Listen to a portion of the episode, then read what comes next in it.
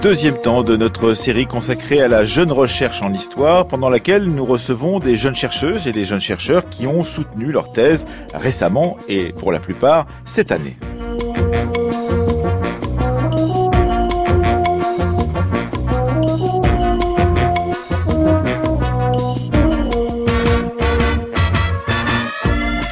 Ce matin, nous recevons une historienne et deux historiens dont le point commun est d'avoir travaillé sur les rapports entre l'État central français et les communautés plus petites en ces temps de manifestations qui mettent euh, l'accent sur l'incompréhension d'un pouvoir central vis-à-vis de demandes venant de la base et du local. Nous allons donc réfléchir avec Séverine Liattard qui a préparé cette émission et qui l'animera avec nous euh, sur la longue durée aux capacités d'autonomie des communautés locales dans le cadre révolutionnaire, par exemple avec Côme Simien qui vient de remporter un prix pour euh, sa thèse sur les l'école élémentaire et les instituteurs pendant la Révolution française, dans le cadre colonial aussi, avec Edens Maurice, auteur d'une thèse sur l'école dans la vieille colonie, entre guillemets, de Guyane, et avec Julie Marquet, qui soutient demain, elle, sa thèse sur la justice dans les établissements français de l'Inde.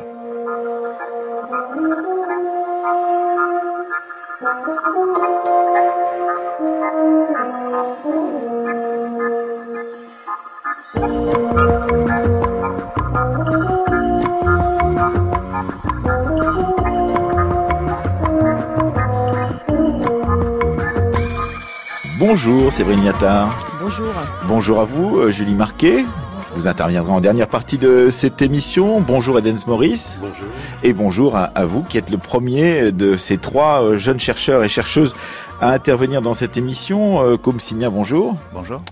merci d'être avec nous. Alors, c'est quoi ce prix que vous avez reçu il y a un peu plus de trois semaines en tant que jeune chercheur, justement? C'est le prix du Comité des travaux historiques et scientifiques et de la Fondation des travaux historiques et scientifiques de l'Académie des sciences morales et politiques. Eh voilà. c'est très bien pour euh, cette thèse qui s'intitule Des maîtres d'école aux instituteurs. Vous l'avez soutenue il y a maintenant un peu plus d'un an en décembre 2017. Voilà. Donc, euh, des maîtres d'école aux instituteurs, une histoire de commune, de république et d'éducation entre lumière et révolution. Vous avez démarré un tout petit peu avant la Révolution française, aux alentours des années 1760, et vous terminez donc en 1802 cette histoire euh, très importante sous la direction de Philippe Bourdin. Euh, vous étiez déjà intervenu dans la Fabrique de l'Histoire pour nous parler de Lyon révolutionnaire, c'était il y a quelque temps, mais là, en l'occurrence, c'est vraiment votre gros travail de thèse qui s'interroge et qui reprend des travaux anciens, pourrait-on dire. En particulier, on pense euh, à ceux de Furet et Ozouf sur les maîtres d'école, pour vous interroger sur ce changement de statut entre le maître d'école de l'Ancien Régime et l'instituteur de la Révolution française, mais aussi sur le rôle des communautés locales dans le rôle qu'elles ont joué dans, dans, la promotion ou dans le conflit qu'il pouvait y avoir avec un État qui se voulait de plus en plus centralisateur pendant la Révolution française. Oui, la question est partie en fait de d'essayer de comprendre euh, pourquoi les, les, écoles privées à la fin de la Révolution française l'avaient de beaucoup emporté euh, sur les écoles publiques. Et euh, l'interprétation traditionnelle était euh, une interprétation politique, de dire que les écoles privées étaient le refuge de la contre-révolution, d'opinions conservatrices, religieuses. Et en retournant aux sources, il m'a semblé plutôt que autour de la question de, de, du succès de l'école privée se, se cachaient des dynamiques communautaires, locales, des enjeux cristallisé autour de l'école par les communautés d'habitants dans les villages qui remontait au moins au milieu du XVIIIe siècle et à l'appropriation par ces communautés villageoises, une appropriation très forte de la fonction de maître d'école et de l'école élémentaire. Ce qui vous fait d'ailleurs, comme Simien, euh, vous intéresser davantage au rôle du maître. Vous dites, vous sortez de la classe euh, révolutionnaire, euh, des murs hein, de la classe révolutionnaire, pour vous intéresser justement au rôle de ces euh, instituteurs qui vont avoir un rôle également au-delà de leur simple fonction euh, d'enseignant, par exemple. Oui, parce que c'était une, euh, une des limites. Euh, l'historiographie s'était beaucoup intéressée à ce qui se passait dans la salle de classe, puisque ces recherches relevaient beaucoup de recherches en histoire de l'éducation. Mhm. et en fait, le maître d'école exerce une fonction très composite, où on retrouve à la fois son enseignement dans sa salle de classe, mais il est également chantre à l'église, il est aussi bedeau, sacristain. Secrétaire de mairie. Secrétaire de mairie déjà sous l'Ancien Régime, il est sonneur, des cloches, villageoises, il est remonteur de l'horloge publique, donc il a une infinité de fonctions. C'est un beau métier, remonteur de l'horloge publique. Oui, oui, des horloges qui apparaissent justement au XVIIIe siècle dans les communautés rurales. Et donc, euh, vous avez pour cela euh, fait un véritable travail de, de fourmi, qui est le travail aussi du thésard, pourrait-on dire, euh, en parcourant les archives départementales de la Somme, du Bas-Rhin, de la Côte d'Or, du Rhône, de la Drôme, du Puy-de-Dôme, du Tarn, des Pyrénées-Atlantiques, de la Vendée, de l'Eure-et-Loire, du Finistère, et ça s'arrête là, mais vous auriez pu continuer encore beaucoup, en, en surtout en, en, travaillant à partir d'une matière qui est très variée, pourrait-on dire, pour l'historien. Il y a à la fois des réglementations, des projets de réforme.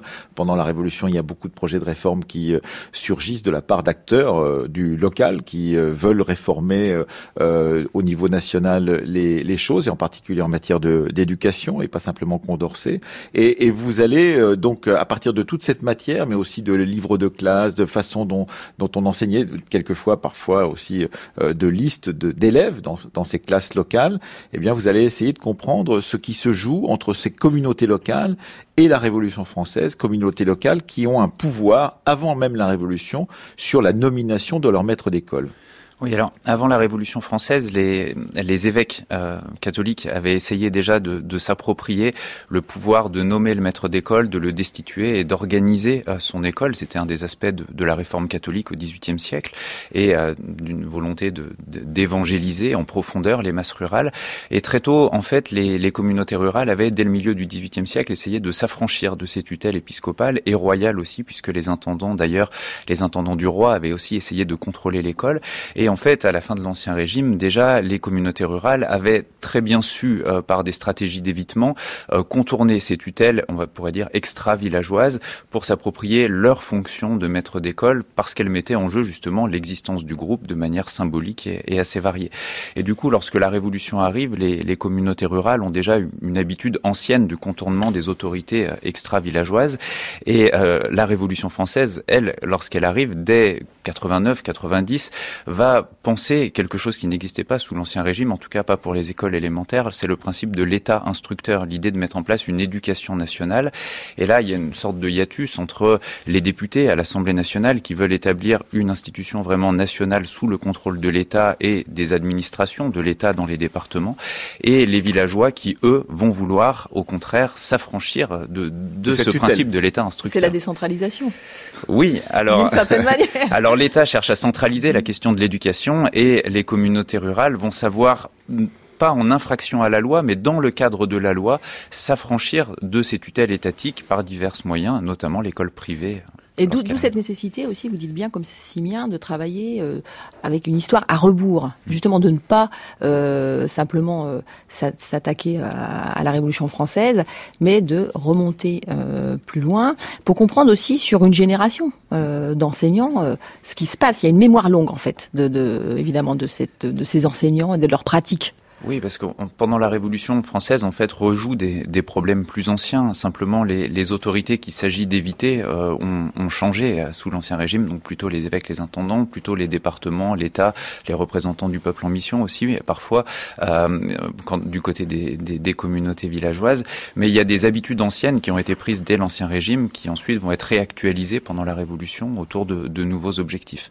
Et par ailleurs, effectivement, il y avait d'autant plus la nécessité de, de partir à rebours pour comprendre prendre l'école de la Révolution française que la très grande majorité des instituteurs pendant la Révolution française étaient en fait déjà en place euh, à la fin de l'Ancien Régime. Alors il y a euh, quelque chose de fort intéressant, c'est effectivement, vous insistez beaucoup là-dessus, la volonté de euh, régénérer la, la, nation, mmh. donc cette nation qui se qui s'institue à ce moment-là en, tant que nation souveraine, il faut la régénérer et on a besoin de gens justement qui vont régénérer, comme pour dans le domaine militaire par exemple, avec les les les les, les jeunes contingents que l'on va mettre en place euh, avec des jeunes militaires qui vont être formés à un nouvel art de la guerre d'une certaine façon dans l'art révolutionnaire, eh bien on va faire la même chose avec des jeunes têtes qui vont rentrer euh, dans ces écoles.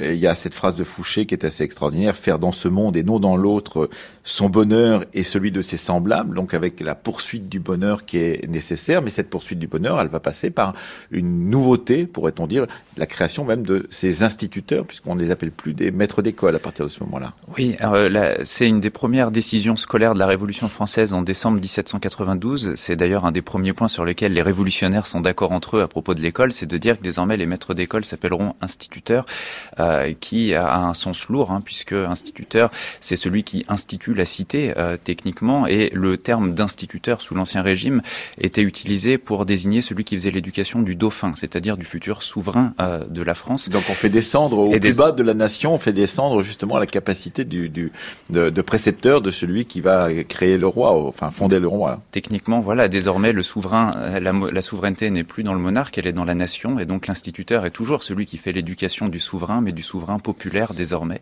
Et donc on parle d'instituteurs, et les instituteurs, ce qui est intéressant, c'est que eux-mêmes vont s'approprier très vite cette nouvelle euh, titulature de, de leur métier, euh, dès avant que la loi les y contraigne, ils vont s'approprier cette nouvelle façon de faire qui leur donne une, une dignité sociale et professionnelle beaucoup plus grande euh, quelque part. Ce qui est très euh, intéressant aussi, c'est la peur, dites-vous, euh, que cette révolution en marche ne, ne puisse pas aller jusqu'au bout, jusqu'à son terme, justement, dans cet homme nouveau ou cette femme nouvelle que l'on veut créer. Et donc la difficulté, justement, de se dire, il y a des, il y a des obstacles partout, on ne va pas y arriver. Et donc on est toujours dans une sorte d'urgence. Et, et, ce qui est assez étrange, c'est qu'on n'arrive pas à avoir, comme vous l'avez dit à l'instant même, de, de lois vraiment qui, sur lesquelles tout le monde s'entende avant 1792, voire 1793. La, la première véritable loi scolaire, celle qui réorganise euh, l'instruction publique d'un point de vue révolutionnaire, va seulement arriver à la toute fin du mois de décembre 93. Il y aura donc eu cinq rentrées scolaires pendant la Révolution, hors de toute loi révolutionnaire. Et pourtant, les révolutionnaires commencent à en parler à l'Assemblée nationale constituante dès l'automne 89. Mais il y a des points de blocage. Ils sont tous d'accord pour dire qu'il doit y avoir des écoles primaires, que ces écoles primaires doivent être euh, publiques, euh, qu'elles peuvent être gratuites. Mais il y a des points de blocage. Par exemple, ils s'arrivent pas à s'entendre s'il faut un seul niveau d'instruction publique, euh, s'il en faut cinq, comme dit Condorcet par exemple. Ils n'arrivent pas à savoir non plus si, euh, pour certains, l'école euh, primaire, l'enseignement élémentaire doit être obligatoire. Certains sont pour, d'autres contre. Certains voudraient que l'école publique soit la seule qui existe, d'autres défendent la liberté d'enseignement. Et donc, si tous sont d'accord autour de l'idée de créer des écoles primaires, les blocages sont tels que, eh bien, il faut attendre cinq années scolaires avant qu'une première loi soit adoptée. Et ce qui est le plus étrange, c'est qu'effectivement, pendant ce temps-là, eh bien, au plus bas de l'État, donc dans les communes, dans ces anciennes paroisses, eh bien, on, va continuer à gérer soi-même euh, son propre instituteur et on va avoir une sorte d'autonomie euh, sous la tutelle d'un État qui se veut pourtant centralisateur et que ça va commencer à aller un peu plus mal à partir du moment où justement cette centralisation va s'instituer dans la loi. Oui, parce qu'en gros, de, de 89, euh, en 89, euh, les anciennes communautés d'habitants de l'ancien régime sont remplacées par les communes et les municipalités. Et euh, ces communes, ces municipalités obtiennent un, large degré d'autonomie dans la gestion de leurs affaires.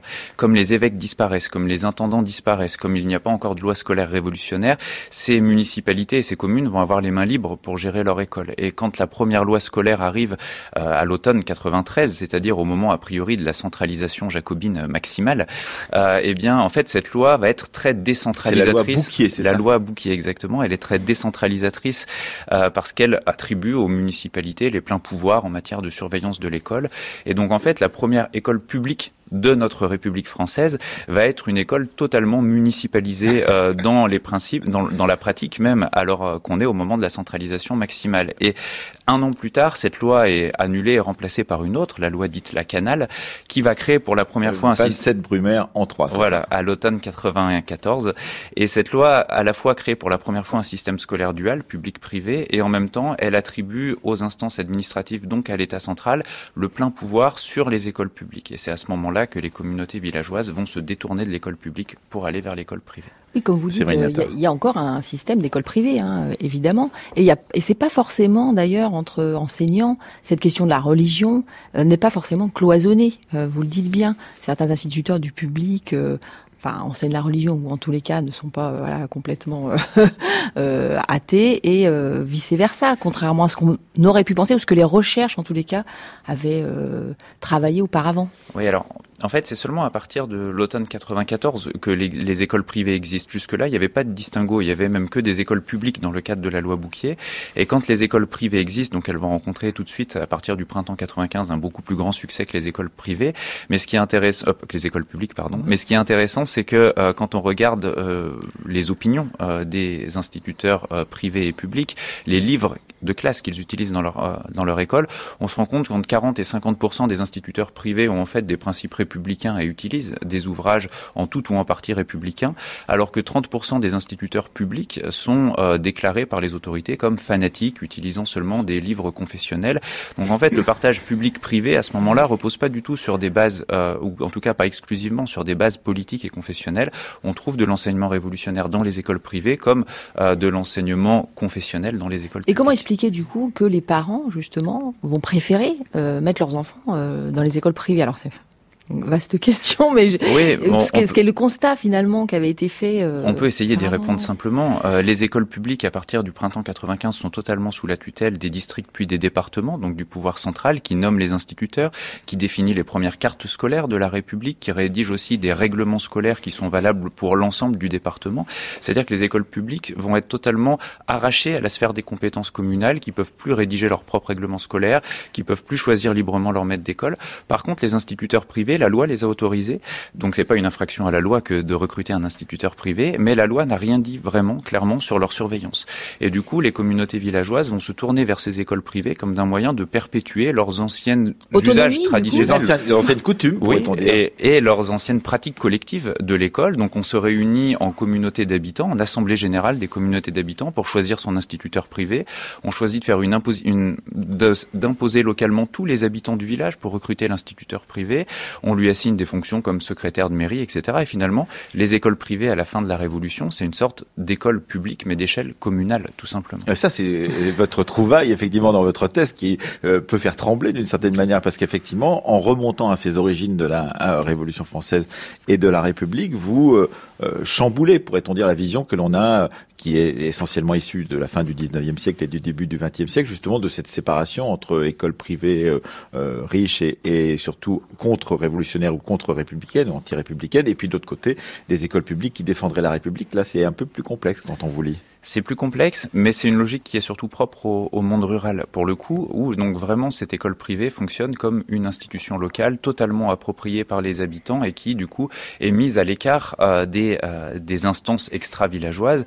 Et ça permet aussi aux assemblées aux communautés villageoises de continuer d'exister à un moment où les communes elles-mêmes ont disparu euh, à l'époque du directoire, à la fin de la Révolution française. Ça permet aux habitants d'avoir une occasion de se réunir pour délibérer entre eux, pour continuer d'avoir une existence politique. Par contre, dans le monde des villes, la séparation publique-privée se fait sur d'autres bases. Euh, les filles sont davantage scolarisées dans les écoles privées que dans les écoles publiques dans les villes. Les classes aisées vont davantage dans les écoles privées que dans les écoles publiques. Mais ça, c'est un partage urbain qui est peut-être plus conforme à la lecture qu'on a pu en faire plus tard c'est pas un partage rural. Et puis, euh, tout de même, euh, ce sur quoi vous insistez, c'est ce régime qui est, qui est souvent apparu, quand on n'y regarde pas de près, euh, comme étant faible, le régime du directoire, dont vous insistez sur le fait qu'il est, au contraire, à la manœuvre pour étatiser, pourrait-on dire, l'instruction publique, pour la rendre homogène sur l'ensemble du territoire euh, national, alors qu'on pensait effectivement que ça pourrait revenir au premier temps de la Révolution. Ce n'est pas le cas. Non, mais le directoire est au-delà de la question de l'école, un moment de, forte centralisation euh, étatique. Et euh, cette volonté de, centraliser les choses, cette volonté aussi de, mettre sous tutelle les autonomies locales qu'on retrouve un peu dans tous les domaines. Et d'ailleurs, les municipalités, les communes, comme je le disais tout à l'heure, sont supprimées par la constitution de l'an 3. eh bien, on la retrouve dans le domaine scolaire. En fait, on a une sorte de mise en pratique scolaire du principe centralisateur propre euh, au directoire. Au, point d'ailleurs que euh, ce directoire, euh, à la fin, en 1798-99, craint tellement ces écoles publiques qu'il va les surveiller, voire les sursurveiller, dites-vous, comme Simien. Oui, ce qui est intéressant parce que dans la, dans la, en fait, longtemps, les autorités du directoire n'ont pas été très inquiets des écoles privées. On pensait que les écoles privées représentaient pas un grand risque. en l'an 3, en l'an 4, en l'an 5, on s'en inquiète pas. Et puis soudainement, dans le, sillage du coup d'État, euh, de Fructidor en 5, euh, le premier coup d'État républicain pour sauver la République face aux, royalistes, d'un coup on va chercher à expliquer les difficultés du directoire, pourquoi le royalisme progresse, pourquoi la République ne s'ancre pas? Et là on va trouver euh, la, clé d'interprétation dans la religion, dans les prêtres, mais aussi dans les maîtres d'école et surtout dans les instituteurs privés qui deviennent soudainement à l'automne 97, Des hiver 98, les sortes de nouvel ennemi intime de la République et s'impose au sommet de l'État une lecture de l'école privée confessionnelle, contre-révolutionnaire, réactionnaire, euh, qui en fait n'est pas du tout en prise avec la réalité, mais qui témoigne surtout de la volonté des autorités centrales à Paris de donner un sens aux difficultés que traverse la République. Merci Com Simien. Vous venez de remporter un prix pour votre thèse soutenue le 9 décembre de l'année dernière. Des maîtres d'école aux instituteurs, une histoire de commune, de république et d'éducation entre lumière et révolution, sous la direction de Philippe Bourdin. On aura le plaisir de la lire euh, en édition un de ces jours. Aux éditions du CTHS, euh, je travaille à la question. Merci, beaucoup.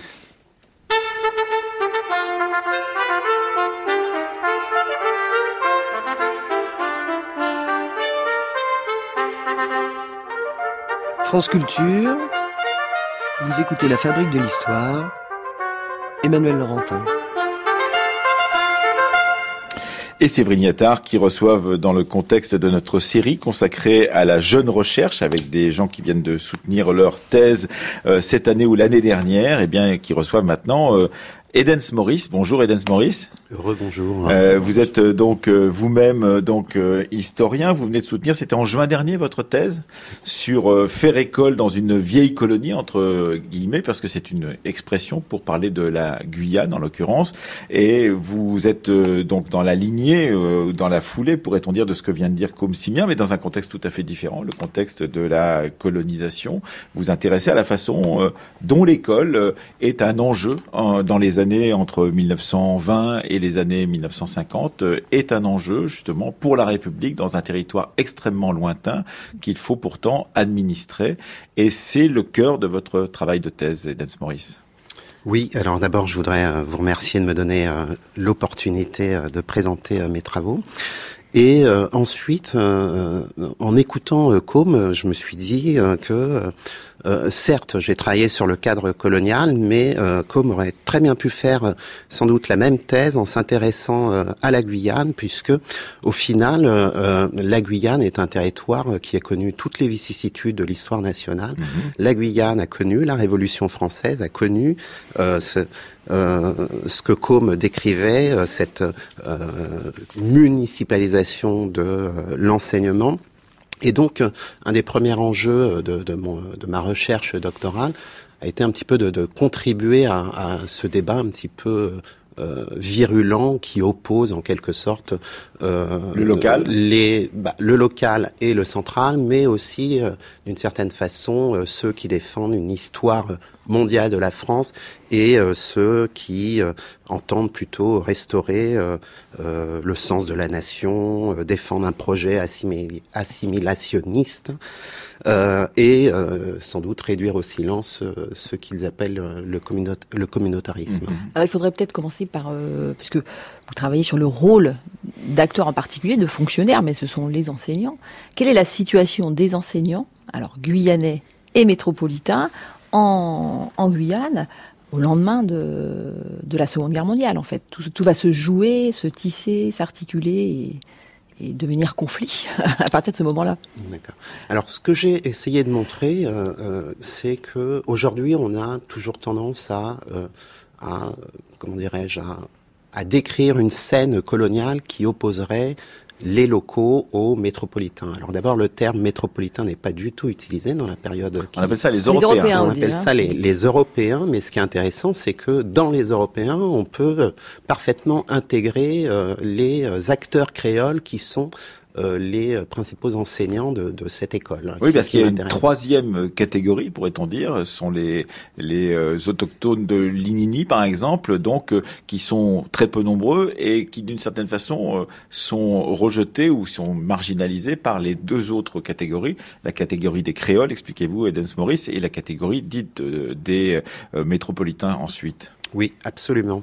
Et donc, on trouve finalement des, des, des formes de de, euh, je trouve pas le terme exact là, euh, comme ça, mais euh, créole, créole et européen arrivent effectivement à s'entendre pour rejeter les, voilà, les, les, tribus indigènes. Merci Séverine Liata. Et donc pour donner des exemples concrets de, de comment fonctionne cette école, d'abord on a des enseignants créoles qui peuvent enseigner à un public créole et européen, mhm. et inversement. Ensuite on trouve les mêmes programmes euh, qui sont en vigueur dans euh, ce que l'on appelle l'espace métropolitain. Et puis euh, des formes d'originalité, de spécificité euh, très républicaine. En 1923, un inspecteur des colonies euh, établit un rapport sur le fonctionnement de euh, ce système éducatif et il observe que la mixité fonctionne déjà dans dans cet espace, dans cet espace, dans l'ordre secondaire. Autrement dit, à peu près une quinzaine d'années avant le lycée Marcelin Berthelot, hein, qui est censé être la, la, la grande euh, figure de la mixité dans l'espace métropolitain. Et alors, ce qui est intéressant, c'est qu'il dit que, euh, en fait, on est obligé de maintenir cette mixité parce que sans la présence des filles, euh, le lycée n'existerait plus. Et dans cette euh, donc thèse que vous avez faite sous la direction de Romain Bertrand à Sciences Po, vous insistez beaucoup sur les, les contraintes géographiques, en particulier l'éloignement, qui, d'une certaine façon, permet aux acteurs d'avoir là aussi une autonomie par rapport aux, aux, aux influences métropolitaines permet donc d'avoir une sorte de marge de d'appréciation de ce qu'il faut faire ou de ce qu'il ne faut pas faire entre euh, les préfets, par exemple, euh, les euh, inspecteurs d'académie, qui ne vont évidemment pas dans la Guyane profonde et en particulier très loin dans la jungle, en l'occurrence en, en, Amazonie. Donc, au bout du compte, vous travaillez beaucoup sur ces, ces marges d'appréciation, en l'occurrence, Edens Morris. Oui, c'est vrai. On a tendance à oublier que la Guyane, bon, bah, c'est approximativement 100 000 km carrés, donc c'est immense, dont 90% euh, euh, recouverts euh, par la forêt amazonienne. Et donc cet espace n'est jamais, et encore aujourd'hui me semble-t-il, maîtrisé par, par l'État. Mais en même temps, sur la bande littorale, profondeur de 30 à 40 km, on trouve une, une élite une, une élite locale qui, qui, est parfaitement euh, rompue au jeu politique, au, au jeu républicain. Euh, Gaston Monerville, ah, hein, la figure euh, la, la, plus connue, hein, soutient, soutient une thèse de droit hein, dans, dans les années 20, mais c'est pas le seul. Hein, dans l'espace euh, guyanais, on a un, un, maire d'une petite commune qui a déjà soutenu également un doctorat de droit. Et euh, tout ça pour dire que euh, on a un conseil général qui est tout à fait capable de contester euh, le, pouvoir, central et le pouvoir du préfet en l'occurrence. et le pouvoir du préfet lorsqu'elle est départementalisée, mais dans l'espace colonial c'est le gouverneur, et donc sont tout à fait capables de euh, obtenir euh, en quelque sorte son rapatriement en Europe. Mais ce que vous montrez, euh, Edens Maurice, c'est que les enseignants vont devenir cette nouvelle élite euh, guyanaise qui peut se permettre de contrer justement les décisions du gouverneur. C'est la nouvelle classe politique. D'ailleurs, vous montrez que les partis de gauche qui vont se former dans les années 50-60, quatre d'entre eux sur sept, hein, je crois, sont dirigés par justement des enseignants. Oui, c'est. Euh... Et ce sont eux qui vont être à la, euh, disons à la pointe et à la à, pour combattre justement le système. Euh, alors, précolonial de fonctionnement, je ne sais pas comment le dire.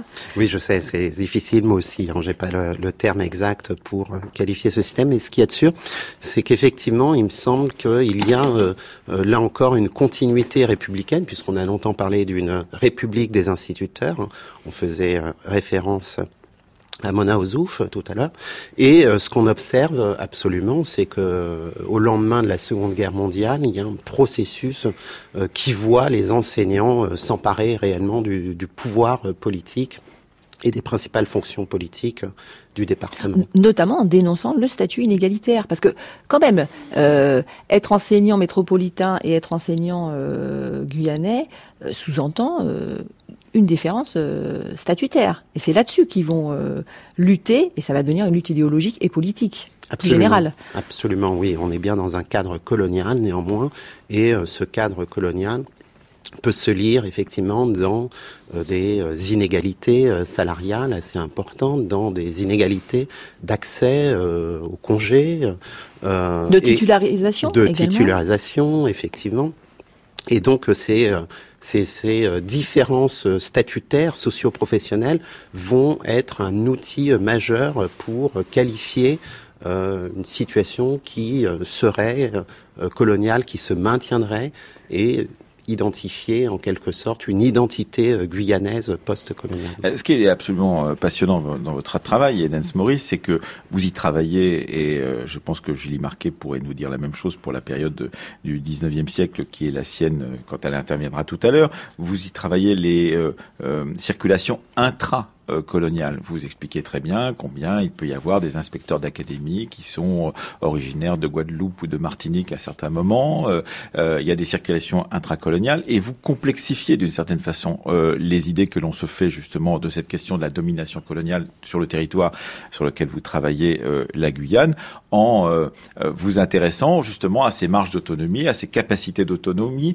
à ce qu'on appelle traditionnellement désormais, enfin dans l'université française, dans les centres de recherche, l'agency, l'agentivité, la capacité euh, d'agir. On en a déjà parlé hier avec une de nos intervenantes euh, pour pouvoir justement montrer comment euh, eh bien on joue de cette tutelle, comment on, s'accommode de cette tutelle et comment on peut en sortir à, certains moments, Edens Morris. Oui, absolument. L'idée, effectivement, était de, de rompre avec les perspectives qui ont longtemps prévalu dans l'analyse de l'école aux colonies, euh, qui serait celle du caractère systématiquement dérogatoire. Euh, ce que j'observe, c'est que en Guyane, on revendique une forme d'autonomie scolaire en mobilisant l'exemple des cadres alsaciens et mosellans ah qui existaient au lendemain de la Première Guerre mondiale. Euh, évidemment, les accommodements euh, multiples que l'on peut obtenir. Et puis, euh, j'insiste, cette que la République n'aurait pas tenu ses promesses, alors que finalement, dans les années 20, nous avons déjà des bacheliers en Guyane, des taux de scolarisation primaire qui atteignent 25%. Alors il me semble euh, Julie euh, pourra peut-être le confirmer que ces taux ne sont atteints en Indochine que 20 euh, ans plus tard, l'Indochine qui est pourtant considérée comme le joyau de l'Empire.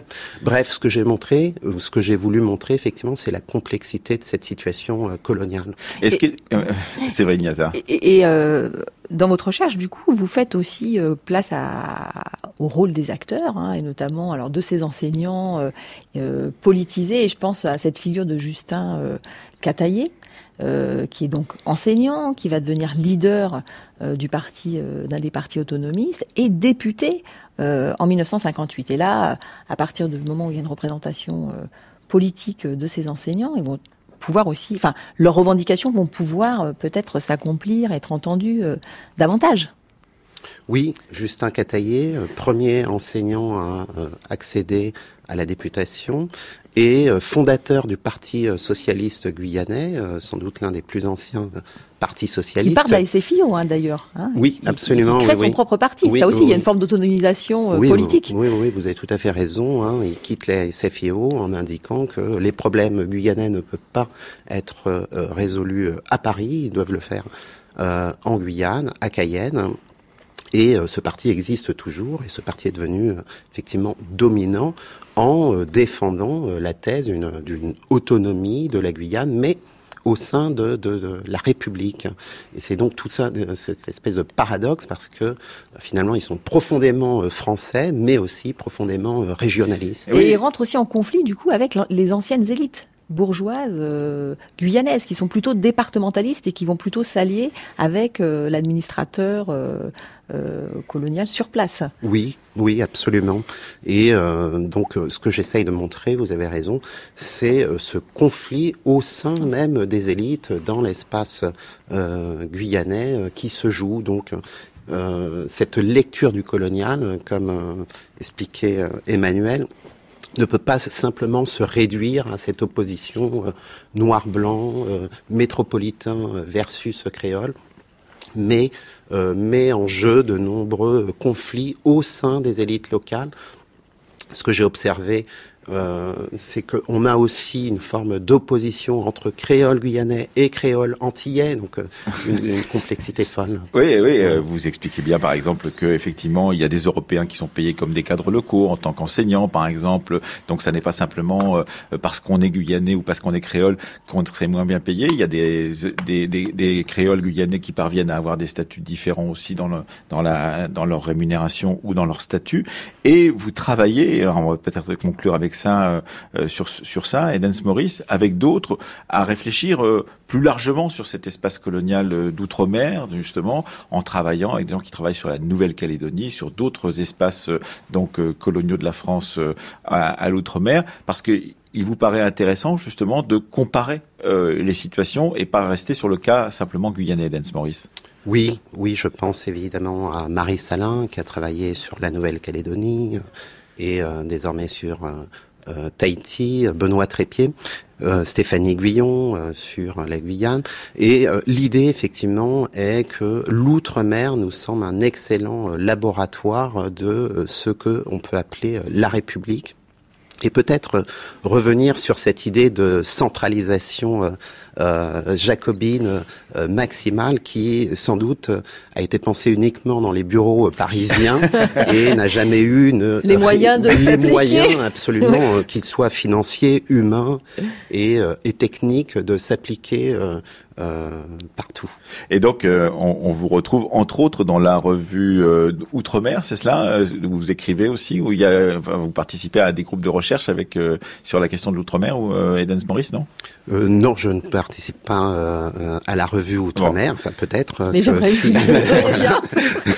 Et c'est votre cas, Julie Marquet? Oui, euh, c'est mon cas. On a eu la chance de pouvoir coordonner un, numéro sur, euh, sur la présence française en Inde avec Pierre Singaravelou et, euh, et Blake Smith. Voilà, et on va revenir tout de suite avec vous sur ce point. France Culture, la fabrique de l'histoire, Emmanuel Laurentin troisième invité de cette émission consacrée à la jeune recherche. Donc, euh, après Koum Simien et ses instituteurs euh, de la Révolution française, après Edens Maurice et ses instituteurs et professeurs de la Guyane au XXe siècle, eh bien, nous recevons donc euh, Julie Marquet. Vous avez travaillé, vous, sur les établissements français de l'Inde, donc au XIXe siècle. Rappelez-nous, parce que tout à l'heure, je ne savais plus les, les cinq noms des cinq établissements français de l'Inde que nos parents et nos grands-parents apprenaient par cœur à l'école républicaine, justement. Alors, ce sont Pondichéry, Karikal, Yanaon, Chandernagore au Bengale, à côté de Calcutta, et Mahé euh, au Kerala. Et vous travaillez donc sur ces établissements français de l'Inde euh, depuis la fin du 19e siècle et surtout au, au 19e siècle pour vous intéresser justement là aussi aux capacités d'adaptation. Mais votre domaine, c'est la justice coloniale. Vous soutenez votre thèse euh, demain, une thèse que vous allez, qui a été dirigée par Marie-Noël Bourquet et par Pierre Singaravelou. Et euh, euh, cette justice coloniale trouve à s'appliquer là aussi avec des accommodements, pourrait-on dire, je ne sais s'ils sont des accommodements raisonnables, dans ces territoires justement euh, français de l'Inde, en n'appliquant pas strictement la, la, loi telle qu'elle est appliquée sur le territoire dit métropolitain. Tout à fait. Euh, en fait, je pense que ce qu'il est important de prendre en compte, c'est le fait que la présence française en Inde est une présence ancienne et qui n'a pas procédé d'un euh, phénomène de conquête. 1690 hein, pour euh, Pondichéry. Voilà, et en fait, les Français acquièrent la souveraineté sur euh, des petits territoires en la négociant avec des souverains locaux et ils s'engagent à respecter les us et coutumes des Indiens. Donc dès le départ, ils garantissent le respect de la religion et des manières de faire ils s'engagent à juger les Indiens selon leurs propres règles et leurs propres manières de faire. Alors bien sûr, comme dans l'ensemble des colonies, cela ne s'appliquera pas au cas de justice criminelle, mais en matière civile et euh, en matière de conflits coutumiers que j'étudie, les affaires de caste, euh, les Français n'appliquent pas le droit métropolitain. Oui, et donc ça veut dire qu'il y a deux justices, une justice duale, pourrait-on dire, qui s'applique à ces territoires français de l'Inde? Exactement, il y a une justice duale à plusieurs niveaux.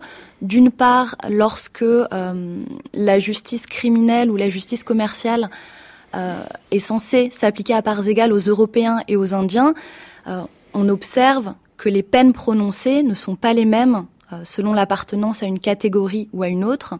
Et d'autre part, on observe que la justice respecte des manières de faire, des catégories aussi locales et euh, applique à nouveau des peines différenciées selon ici la caste et selon le statut social des individus. C'est-à-dire qu'elle assume une justice distributive, y compris après la Révolution française. Et comment va s'élaborer justement ce, système d'adaptabilité euh, d'un système juridique sur un autre, puisque il s'agit bien d'interprétation, de, de, de, syncrétisme, mais pas d'acculturation, contrairement à ce qu'on pourrait penser justement. Voilà, alors c'est tout l'objet euh, de, euh, de, euh, de, ma recherche. J'ai cherché à comprendre comment le système juridique était façonné, était négocié, était travaillé et produit par les tentatives de tous les acteurs des conflits.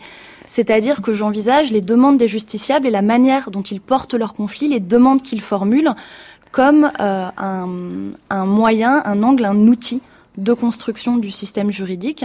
Les Français, de leur côté, sont très sensibles et très attentifs à ces demandes sociales, d'autant plus qu'elles viennent des élites locales.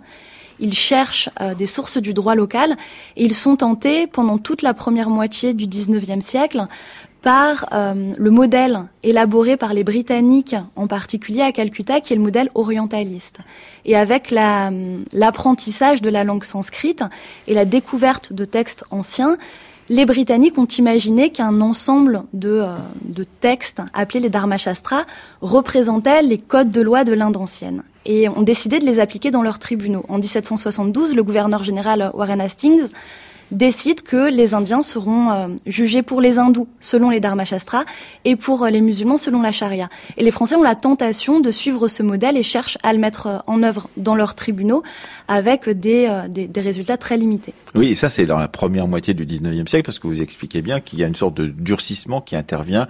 Ensuite, après, dans la, aux alentours de 1840, il y a un changement d'attitude du gouvernement français vis-à-vis -vis de ces établissements français de l'Inde et de la justice qu'on y rend.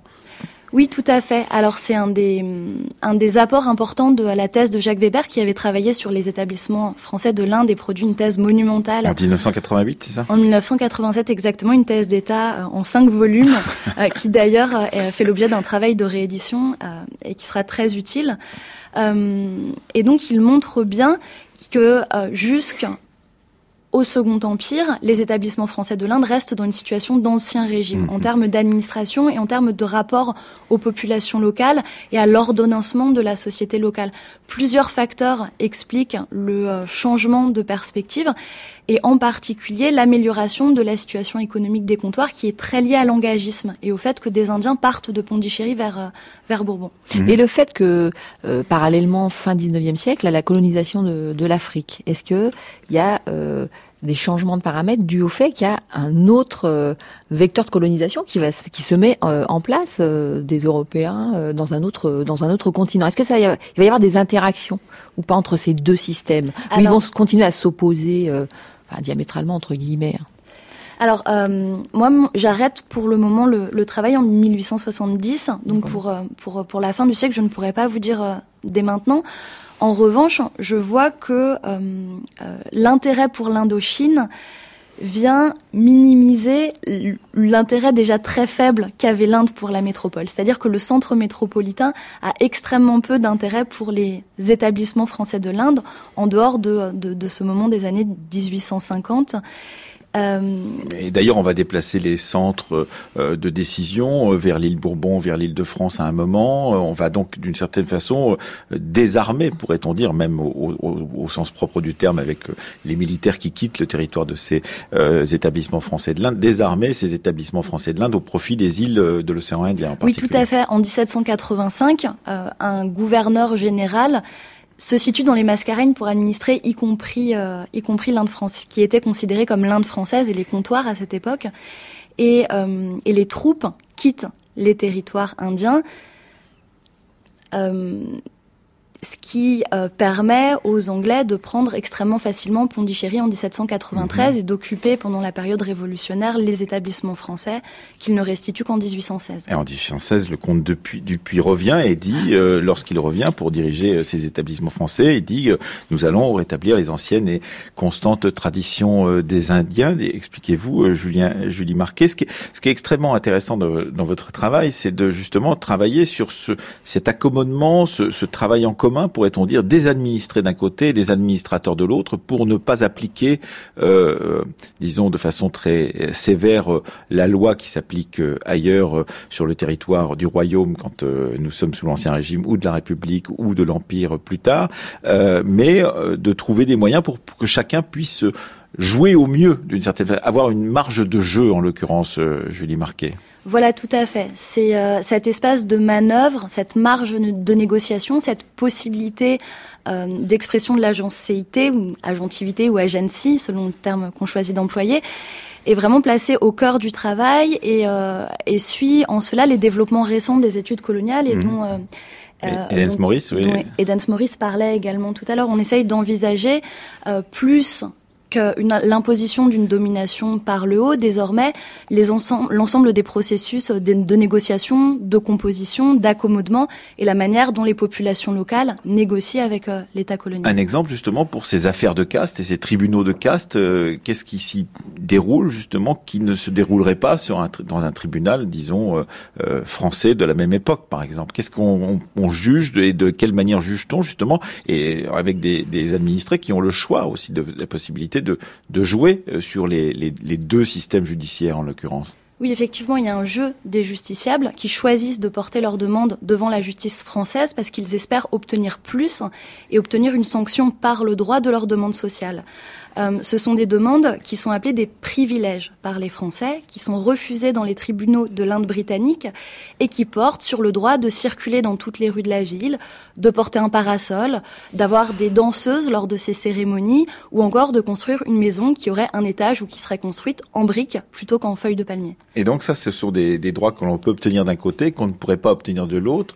Mais euh, lorsque, par exemple, il s'agit euh, d'affaires de mariage, par exemple, comment cela se passe-t-il Va-t-on devant un tribunal plutôt que devant un autre euh, Julie Marquet? Alors, la justice française est très mal à l'aise avec la question des coutumes indiennes et ne sait pas comment se positionner. Il y a une très grande porosité entre les juridictions et selon les tentatives des justiciables, les conflits de maritalité peuvent être portés devant un tribunal correctionnel, un tribunal civil ou devant le gouverneur. Il joue sur ces possibilités juridictionnelles euh, de manière très marquée. Et finalement, euh, Julie Marquette, tout ce tissu juridictionnel vous permet aussi de pénétrer, euh, d'avoir un point de vue sur la société, euh, bah, à la fois aussi anthropologique, historique. C'est grâce à ce, ces discours-là que vous, vous pouvez donner à voir une situation, en tous les cas, de l'Inde à cette époque. Oui, tout à fait. Les historiens de la justice montrent depuis longtemps que les conflits et les demandes sociales de justice constituent des fenêtres formidables sur les sociétés locales et en particulier dans la société coloniale, dans la mesure où on a très peu d'archives qui nous transmettent la voix des colonisés et euh, les réalités de la société locale. Et ces conflits sont pour moi l'occasion d'avoir effectivement, comme vous le dites très bien, ce regard anthropologique sur la société de l'Inde du Sud au 19e siècle. On, on voyait ça aussi avec les, les, les, les- les chercheurs, les historiens, les anthropologues qui travaillent par exemple sur l'histoire de l'esclavage, qui travaillent de plus en plus justement avec les procès euh, qui, ont été, qui ont été effectués euh, justement euh, d'esclaves contre certains maîtres. Et ça donne effectivement des fenêtres très intéressantes pour euh, comprendre quelque chose à ces sociétés qui n'ont pas la parole, à ces anonymes. Oui, effectivement, et je pense en particulier aux travaux de Bruno Maillard ou aux travaux de Soupy Body qui euh, produisent une histoire sociale de la justice et qui permettent d'éclairer d'une nouvelle manière la situation coloniale. Et par exemple, euh, euh, comment euh, les gouverneurs français de ces établissements français de l'Inde au XIXe siècle se, se trouvent-ils en, en situation facile ou, ou difficile face à, ces questions de l'honneur Par exemple, vous insistez beaucoup dans votre travail de thèse, Julie Marquet, sur ces moments où l'honneur, euh, une conception de l'honneur particulière, en particulier liée aux relations sexuelles que pourrait avoir euh, une femme, euh, donc à l'adultère, mais cela c'est la même chose dans la société française du XIXe siècle. Comment sont-ils, euh, disons, ont-ils un regard différent euh, justement euh, d'autres euh, personnes qui gouvernent par exemple les établissements britanniques de l'Inde sur ces questions-là et en quoi ils sont mis à mal à l'aise par rapport à ces questions d'honneur, Julie Marquet. Alors, ils sont mis mal à l'aise parce que dans toute la première partie du 19e siècle, comme vous le soulignez tout à l'heure, le gouvernement français est faible et cherche un positionnement et cherche une posture et cherche à assumer des formes locales d'autorité euh, et donc décide d'intervenir dans ces questions d'honneur, décide de se positionner comme arbitre dans la continuité de la période précoloniale en assumant le rôle du souverain local. À partir de ce basculement du milieu du 19e siècle, le gouvernement français commence à envisager les demandes honorifiques comme euh, de la chicane, comme des affaires qui relèveraient de préjugés. Et en dehors des cas de maritalité et de relations sexuelles interdites, où là, ils se positionnent de manière très dure suivant des lignes qui peuvent être des lignes métropolitaines, mhm. ils tendent à vider les affaires de leur contenu et à ne plus décider des affaires de caste. Votre travail est ambitieux, en l'occurrence, Julie Marquet. Vous, comme beaucoup de ceux qui interviennent pendant cette semaine, vous vous positionnez par rapport à vos grands euh, anciens, euh, ou grands maîtres en l'occurrence, et en particulier par rapport à ce système euh, mis en place par Michel Foucault sur savoir et pouvoir, et, et vous insistez sur l'idée qu'il y a donc un dispositif de savoir-pouvoir qui est différent peut-être dans cette région des établissements français de l'Inde, et en particulier cette idée, dites-vous, du non-savoir. C'est quoi le non-savoir pour vous? Alors, euh, c'est un des résultats tout à fait inattendus de la recherche, puisque je partais avec euh, l'idée très forte que le diptyque savoir-pouvoir était opérant dans l'ensemble des situations coloniales, en particulier dans le cas de l'Inde. Les études postcoloniales et les travaux de Michel Foucault ont énormément influencé les chercheurs. Les chercheurs que j'ai lus, les travaux de Bernard Cohn, euh, marquent des générations d'historiennes et d'historiens. Et en réalité, je me suis rendu compte, dans le cas des établissements français de l'Inde, qu'il n'y avait aucune production des savoirs, que, y compris lorsque des acteurs locaux proposaient au gouvernement euh, colonial local ou au gouvernement central d'imprimer des ouvrages qu'ils s'étaient donné la peine à leurs propres frais de constituer ou de traduire, ils euh, se trouvaient face à des refus. Euh, cette question du non-savoir est apparue comme une évidence. En revanche, la question du choix les moins. Il y a un refus d'édition des ouvrages. Toutefois, il y a un manque de moyens matériels et de budget chronique. il y a aussi donc cet environnement matériel, peut-on dire, qui vient limiter les possibilités et qui vient imposer ce non-savoir. Et donc, euh, c'est une des conclusions de votre thèse que vous soutiendrez demain. Euh, vous en souviendrez sûrement de ce grand moment de soutenance. Vous soutiendrez demain. Donc, euh, donc merci d'être venu avant votre soutenance et merci à vos directeurs de thèse de vous avoir autorisé à venir au micro de la Fabrique de l'Histoire, Marie-Noël Bourguet et Pierre Saint-Garabellou. Merci encore à tous les trois. Merci Com Simien, merci Dance Maurice et merci à vous, Julie Marquet. Pour nous continuerons demain cette série d'émissions en nous intéressant à l'histoire des femmes et l'histoire du genre.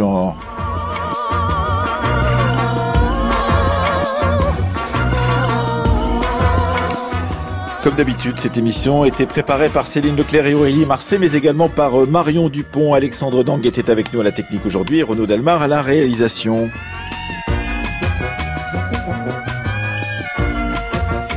Hélène Maurice, votre thèse, vous avez l'intention de la publier bientôt? J'espère, oui.